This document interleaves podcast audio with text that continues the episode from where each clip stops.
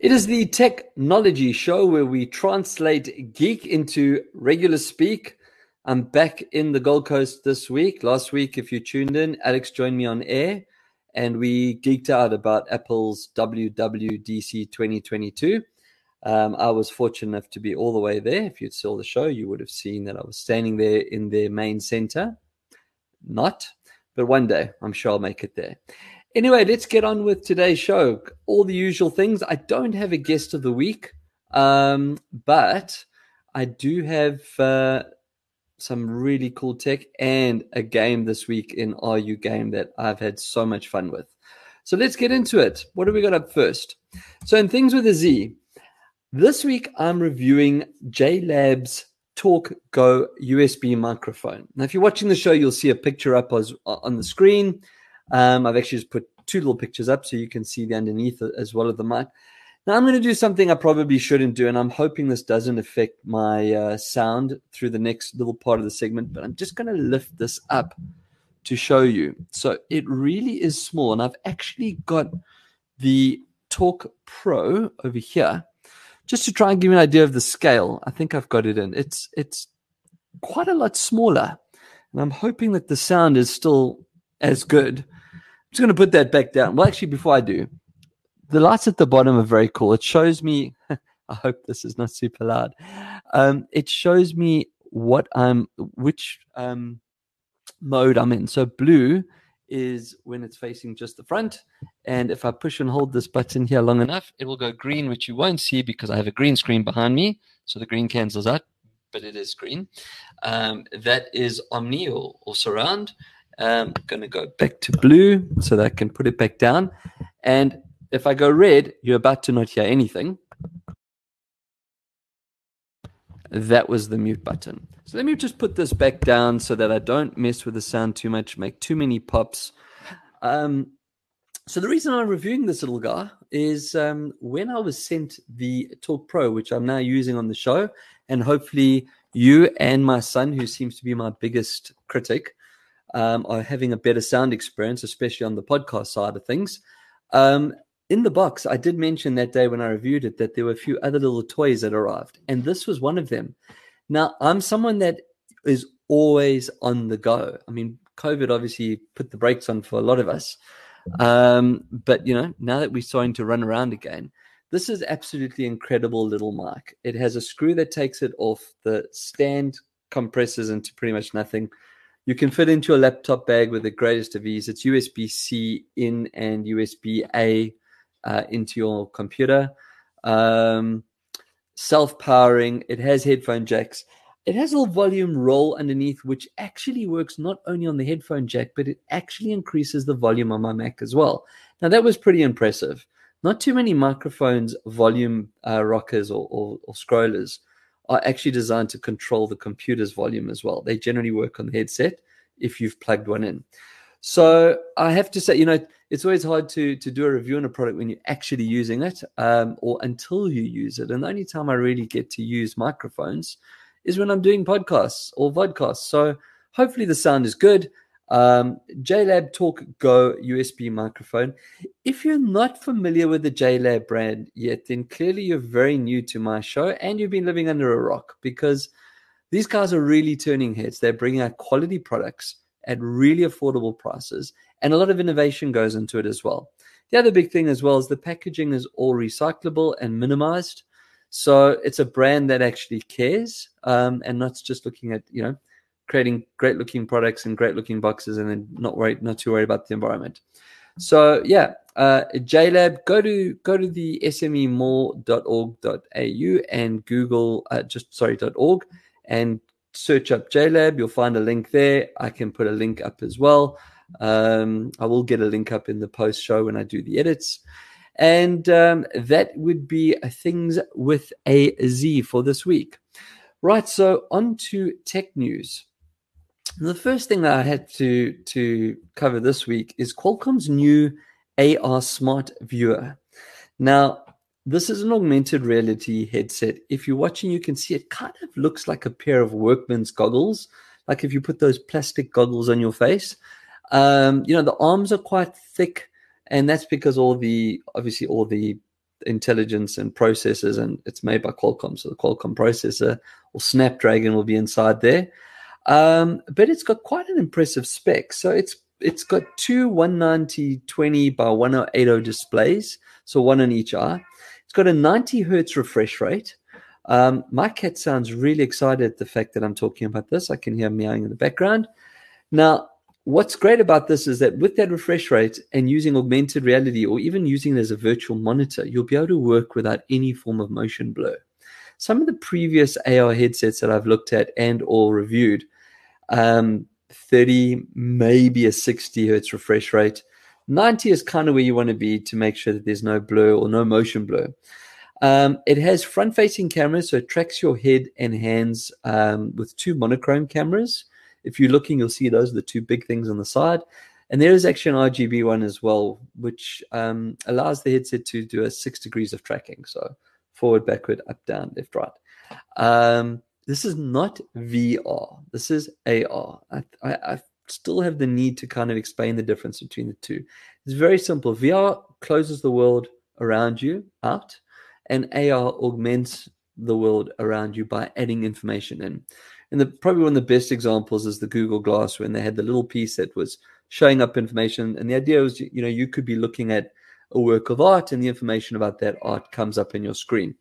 So um, quite interesting to see this. Now, you know, we've all been waiting for Apple to launch their augmented reality glasses, Meta or Facebook or whatever you want to call them.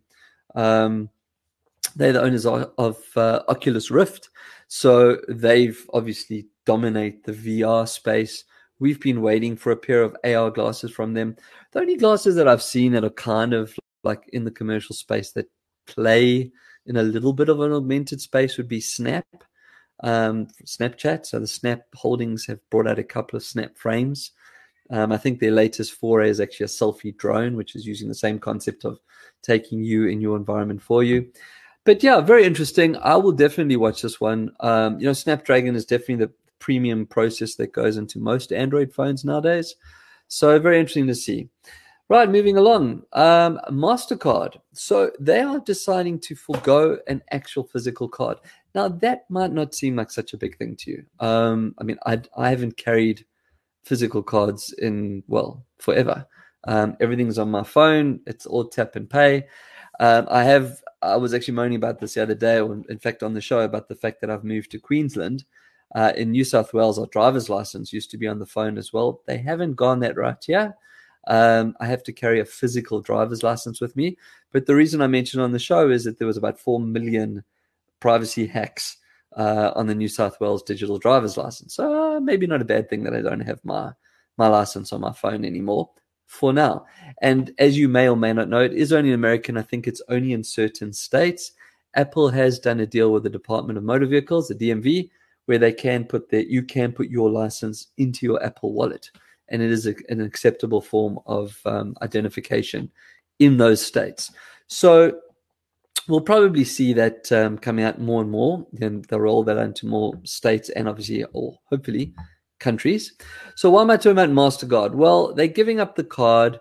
But with a wave or a smile, you'll be able to make a payment. Now, that does sound a little bit weird. For me, you know, it's a, one of those like, have you ever forgotten your wallet at home? And I've just mentioned that doesn't apply to me. Well, actually, it does apply to me. I don't carry my wallet, but I've never left my phone. But let's imagine you've left your wallet at home, you've left your phone at home, or your phone's battery has died and you don't have an Apple Watch or Google Wear, um, and now you need to buy something. Well, what MasterCard is going to be experimenting with is biometric payments, and that's not your fingerprint. Um, you'll just be able to smile um, you'll set, obviously you'll set up the biometrics on your device and you're verif- verified and all those good things. But then just clicking a little, or not clicking a button, sorry, just standing in front of a camera, you will be able to make a payment. Now, this is not a concept. I believe they are going to be piloting this in Brazil. There's a supermarket group there called, I hope I pronounce this correctly, Saint Marche, M A R C H E. Um, and apparently they're doing a pilot or will be doing a pilot um, with this group.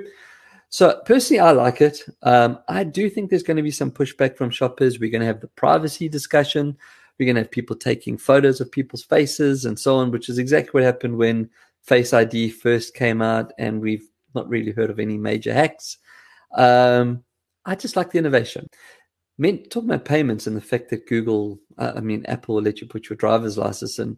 They actually announced, and I don't know if we mentioned this last week when we did the WWDC 2022 show, but they announced that they're going to be going into the full payments, the buy now, pay later market.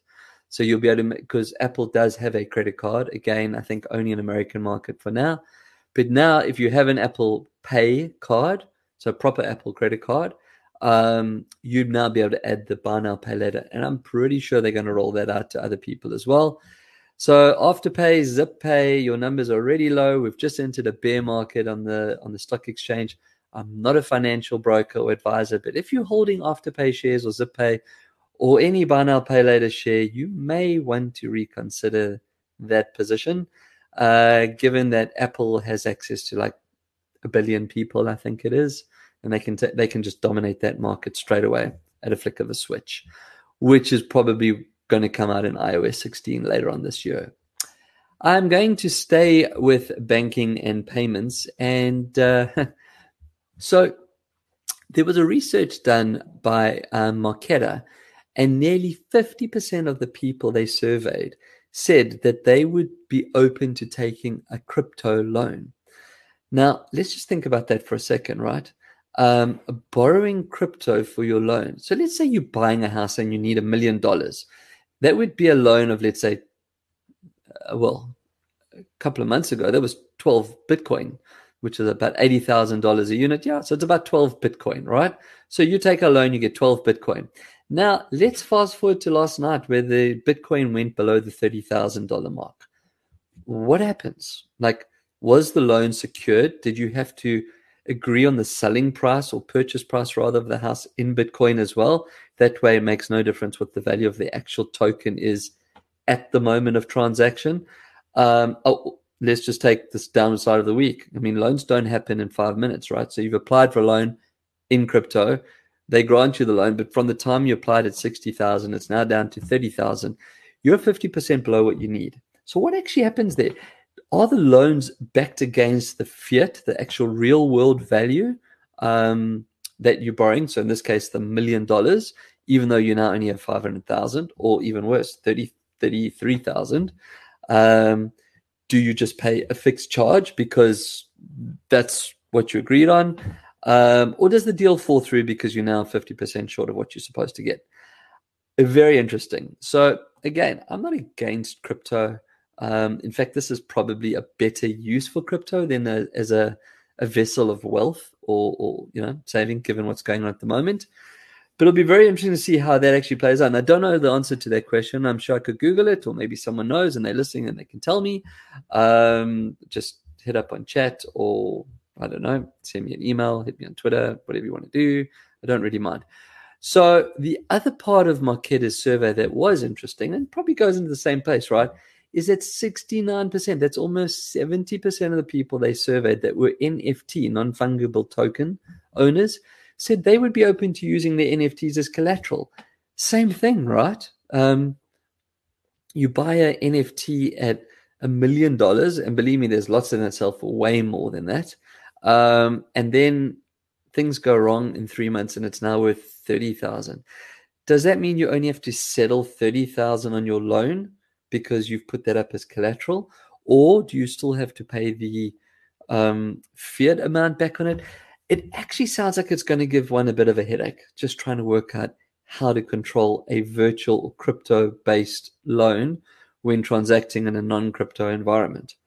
And I think that is pretty much the summary of why the world is not really ready for crypto as a mainstream universal global currency.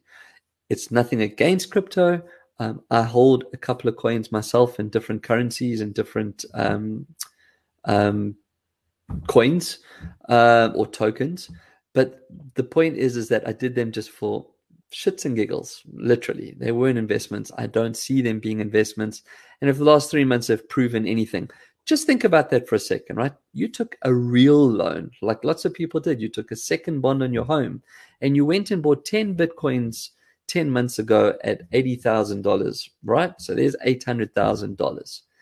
Three months later, your same coins are now does now worth um, thirty thousand dollars.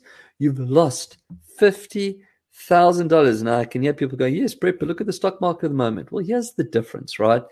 If you owned Apple shares and they've gone down forty or fifty cents a share, I think, in the last couple of weeks, buy more. Why? It's going to go back up. Maybe not tomorrow. Maybe not the next day. Maybe only in September after the next iPhone comes out and the sales go through the roof. I don't know.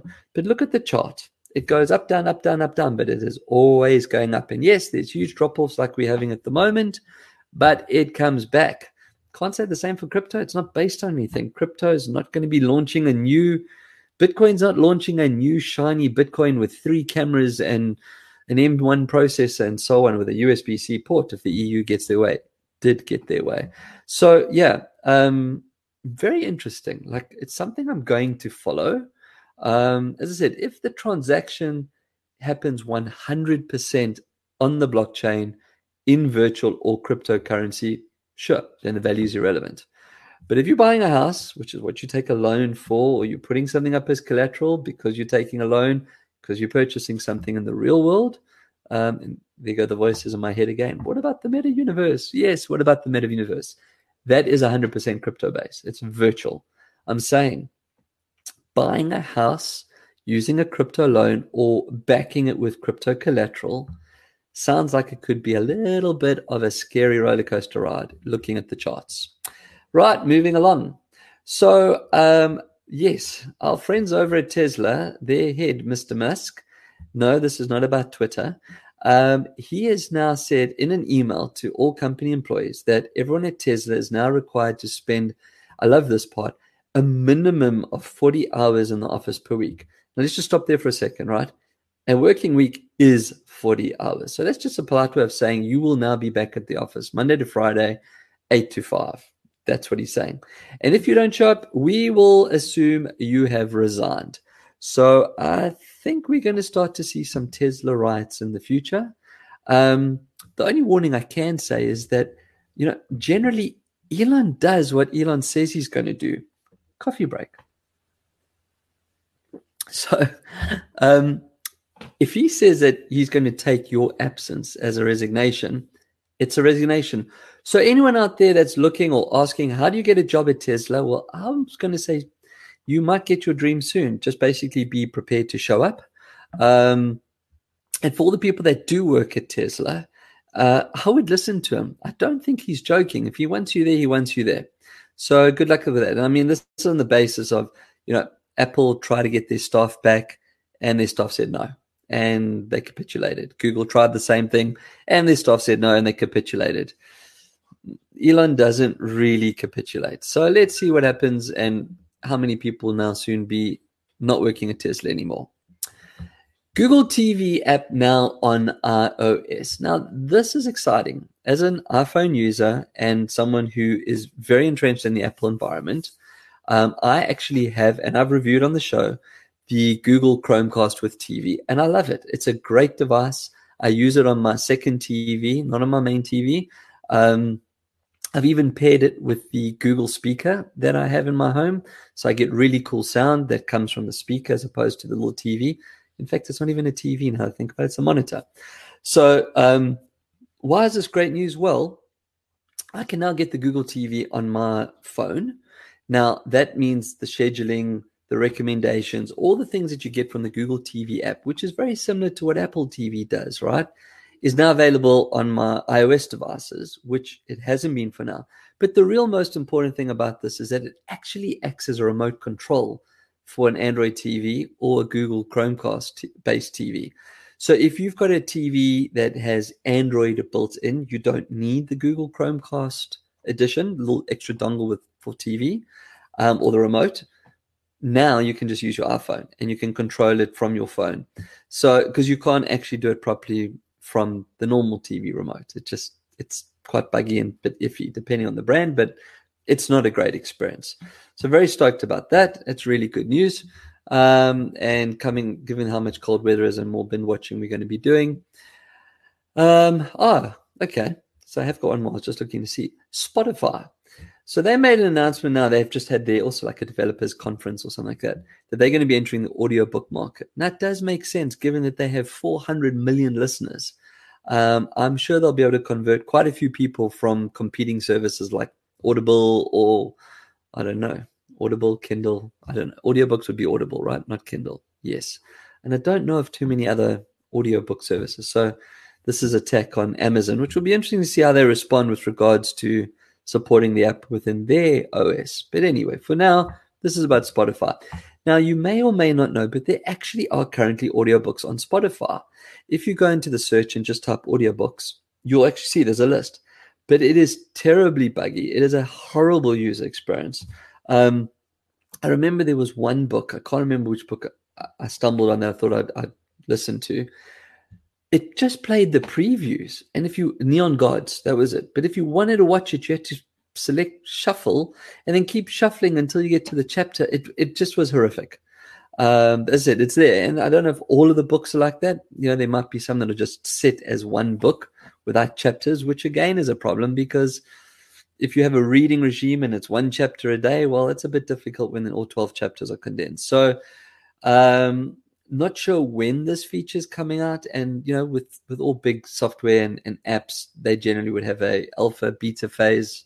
Then they'll do the public beta and then it'll launch. So probably closer towards the end of the year, um, which gives time to the Amazons and the world to um, start thinking about what they may or may not need to do now, given that um, there's going to be another competitor that already has 400 million users. And I think that takes us to the end of it. What do we have next? Ha, are you game? So I did say at the start of the show that I was super excited about this week's game. So with no further ado, this week's game is called Creaks. Now, Creaks is not new. It came out in 2020. It won the Czech Game of the Year. The lab, or well, the design studio is not new to games in any way, shape, or form. It's from Amanita Design. These are the, the, the same studio that brought us um, Machinarium and Samorost. Samorost, I think we're up to three at the moment. I didn't play the first two, but I did play three. They they really really beautiful games. The the thing with this studio is it's all about the design. Now, if you're watching the show, not listening to it, I've put one of the landing pages that come up in the adverts, and you can see the, the premise of the game is it's a puzzler, so there's no instructions. The only time any form of guidance appears is just to tell you to move left or right or you know jump up or engage the object. It, it just puts up a little screen of a phone and shows you there's two virtual buttons appear when there is something to do. That's the only hint you get. There's no instructions, there's nothing else. But you're this little dude that's sitting at his desk. In fact, I think I've got the picture as well. There it is there. So this is how the game starts off. If you're listening, I'll describe it. Little dude sitting at his desk, got this light on, the light starts flickering, and you get up and you walk there and you just touch the light bulb and it stops flickering and you sit down again. And then it starts flickering again. And then each time it starts flickering, something else happens. The wallpaper starts to melt. And eventually a door is exposed. And so it's like an Alice in Wonderland type thing, right? And you bend down and you crawl through this door space um, and you land up in this world.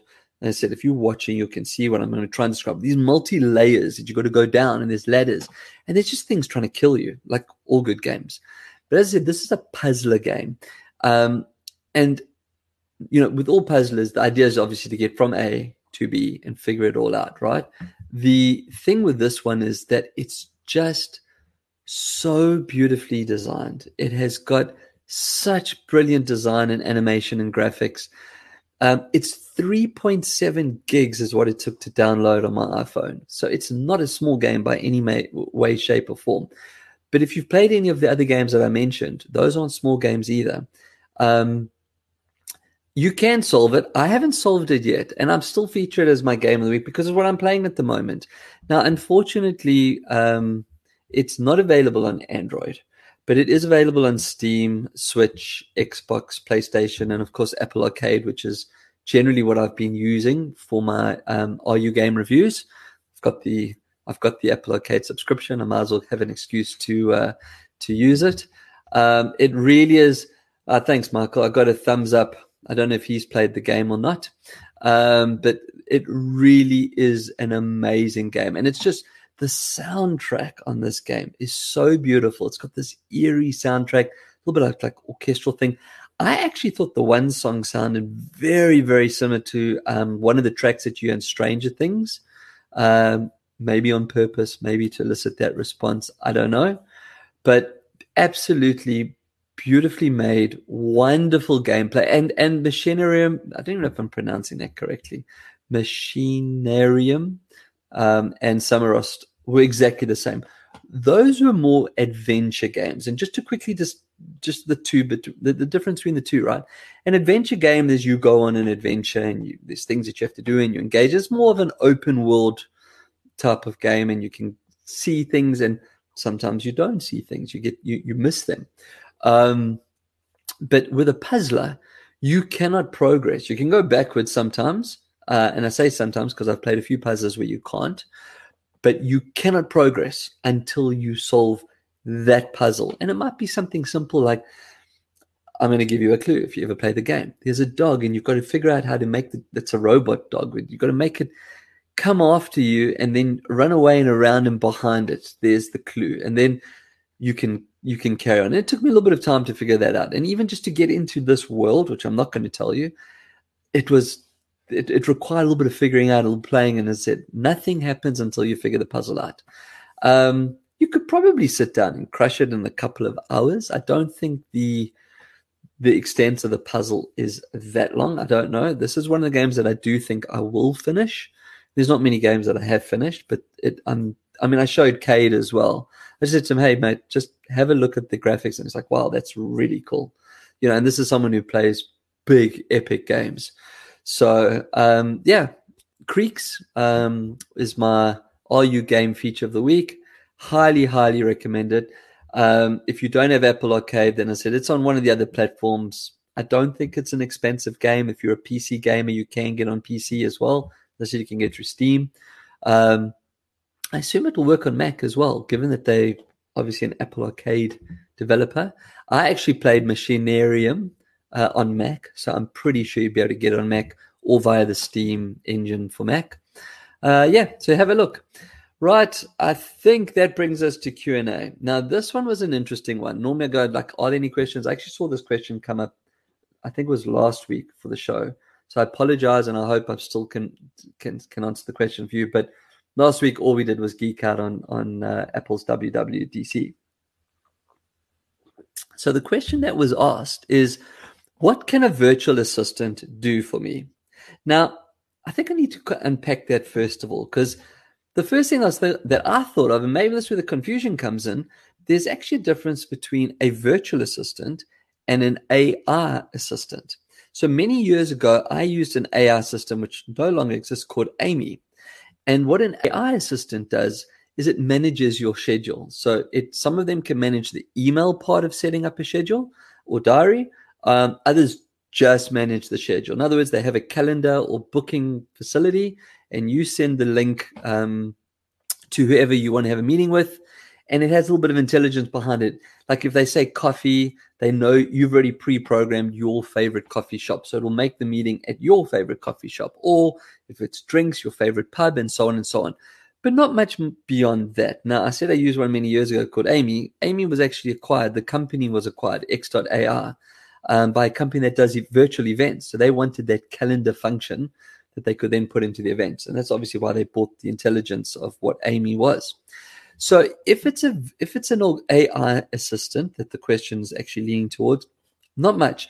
I actually use one at the moment called Calendar Hero, and every morning I get a nice summary of my day. So I get an email. It says, "Hi Brett, today the weather is X wherever I am. Um, you've got X number of meetings and what's really nice inside this this um, email is the link. So let's say I'm having a meeting with well, Michael said hello. So Mike and I are having a meeting. It will have his name there with a hyperlink, and if I click on it, any information that's been found on his LinkedIn profile, his Twitter handle, things that might have been gone from his email signature, has actually been included there. So I can actually remind myself who Michael is.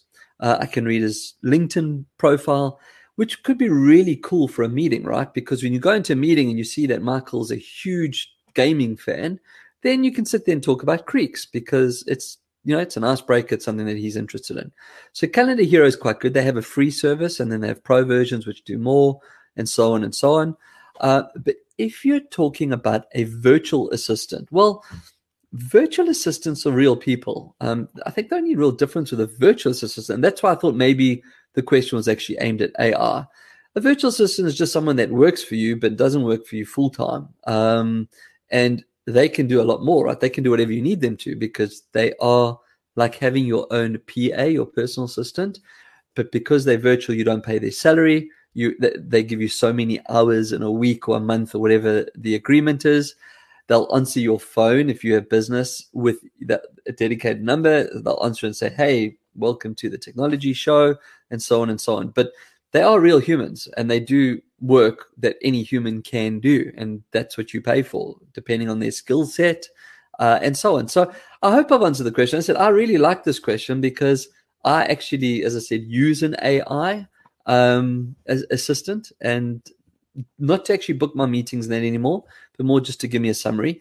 I can use Calendar Hero. I can send the link out and you know predetermine a couple of places that I, I would be my favorite places. Um, so yeah, I hope that answers the question. Um, that will then bring us to the end of the show. I'm sure. Yep, it does. So, um, yeah, Elon Musk might be looking for for new staff soon. If you're living in, uh, well, I was going to say San Francisco. I think that's the factory. I think the main office is actually in Austin, in Texas. Um, so, if you're looking for a job and you're in Austin, Texas, start watching the job boards for Tesla if you're looking for a game, you know, everyone started traveling again now. I think Creaks would be the absolute perfect um, traveling game. If you, especially if you're playing on Apple Arcade, you can be offline. So yeah, that's the show, and uh, that takes us to the end. So until next time, keep your screens clean and your knobs shiny.